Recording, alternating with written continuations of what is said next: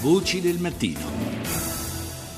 Ayal Tanak è un sobborgo della città libanese di Tripoli. In passato ci abitavano famiglie povere locali, ma ormai da diversi mesi ospita centinaia di rifugiati siriani che, come centinaia di migliaia di altri connazionali, hanno cercato all'estero scampo dalla guerra che devasta il loro paese. بتمنى اني ارجع لسوريا بكون ببلادي ما بتمنى اني اكون بلبنان كلاجئه وما بحب اني اسمع من مثلا Voci raccolte tra gli sfollati, voci che hanno in comune un desiderio, quello di tornare a casa, come Mashael, una bambina che stiamo ascoltando, che dice voglio tornare in Siria, stare nel mio paese, non voglio vivere in Libano da rifugiata. Ci sono ragazzi che mi indicano da lontano e dicono che non vogliono avere niente a che fare con me perché sono una rifugiata.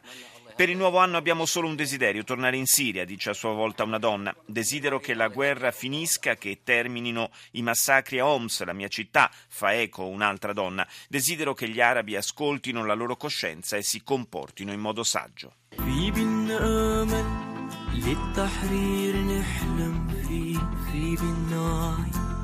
لازم نحارب si chiamano Mohamed e Osama El Susi, sono due fratelli palestinesi di Gaza, hanno creato un duo musicale, Revolution Makers, eh, specializzato nel genere hip hop, naturalmente in stile arabo. Nei loro testi la rabbia per la mancanza di lavoro e per la corruzione diffusa, ma anche il desiderio di libertà e la speranza di un futuro migliore per la loro terra.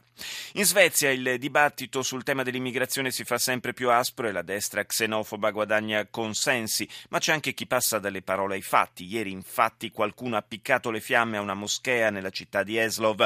I vigili del fuoco hanno evitato che il luogo di culto venisse distrutto, ma c'è allarme, visto che si tratta del secondo attacco incendiario contro una moschea nel giro di quattro giorni.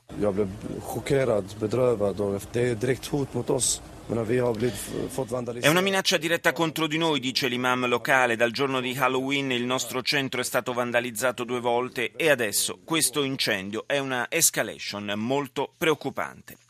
Parliamo ancora in qualche modo di libertà religiosa, in questo caso in Cina. Lo facciamo con il corrispondente RAI da Pechino, Marco Madinelli. Buongiorno.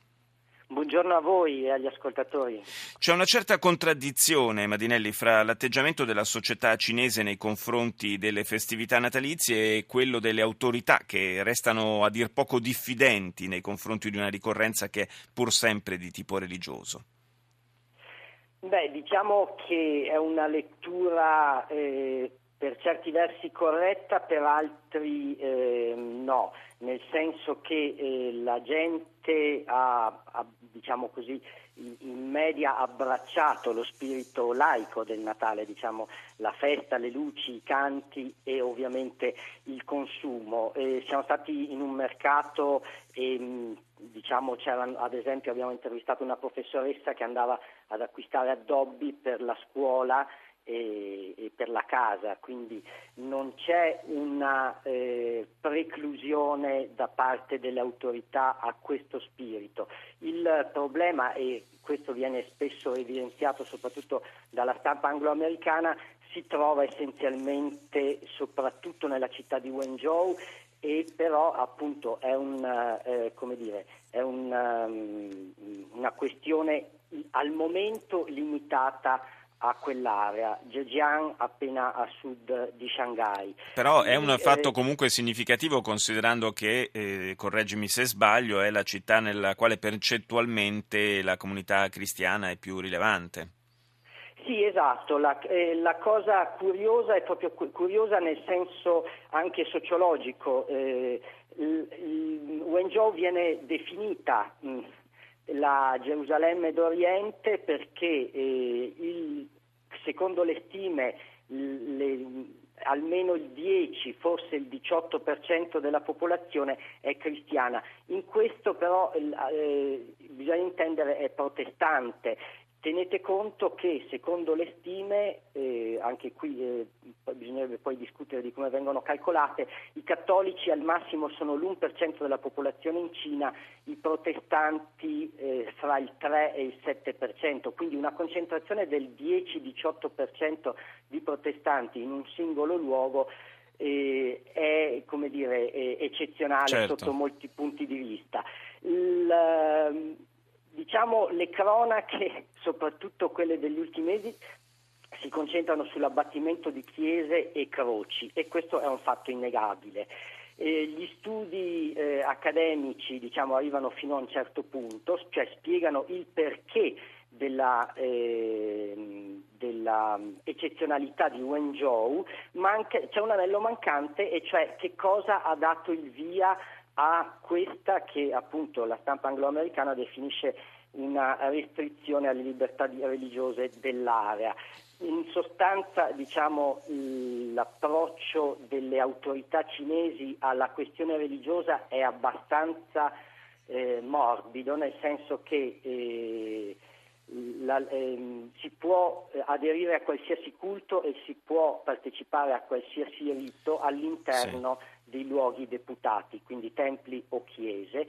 Al di fuori di questo la, il proselitismo e le attività religiose sarebbe, sarebbero vietate. Detto Siamo questo, sempre su, sui condizionali eh, quando si parla di Cina, soprattutto, soprattutto, lontana dalle grandi città.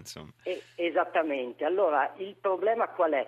Eh, cattolicesimo e cristianesimo, eh, cattolicesimo e protestantesimo alla riapertura della Cina alla fine degli anni 70 sono rinate in campagna.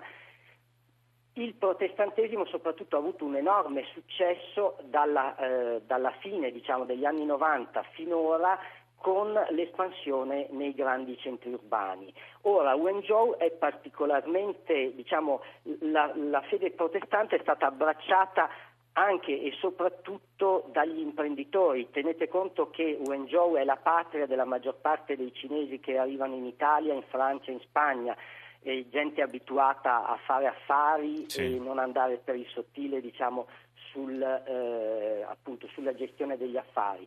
Questo, ad esempio, la chiesa che è stata abbattuta, eh, la San Gian, eh, che è stata abbattuta il 28 aprile, secondo le autorità era cinque volte più grande del, eh, della concessione edilizia ed era costata, per darvi un'idea, 4 milioni di euro. Però diciamo, diciamo che insomma quando, diciamo che quando ci si attacca a queste considerazioni così amministrative e burocratiche, qualche cosa dietro probabilmente di ideologico c'è anche. Io ringrazio il corrispondente RAI Marco Madinelli per essere stato in collegamento con noi da Pechino, cedo la linea al GR1 condotto da Francesco Rubino più tardi.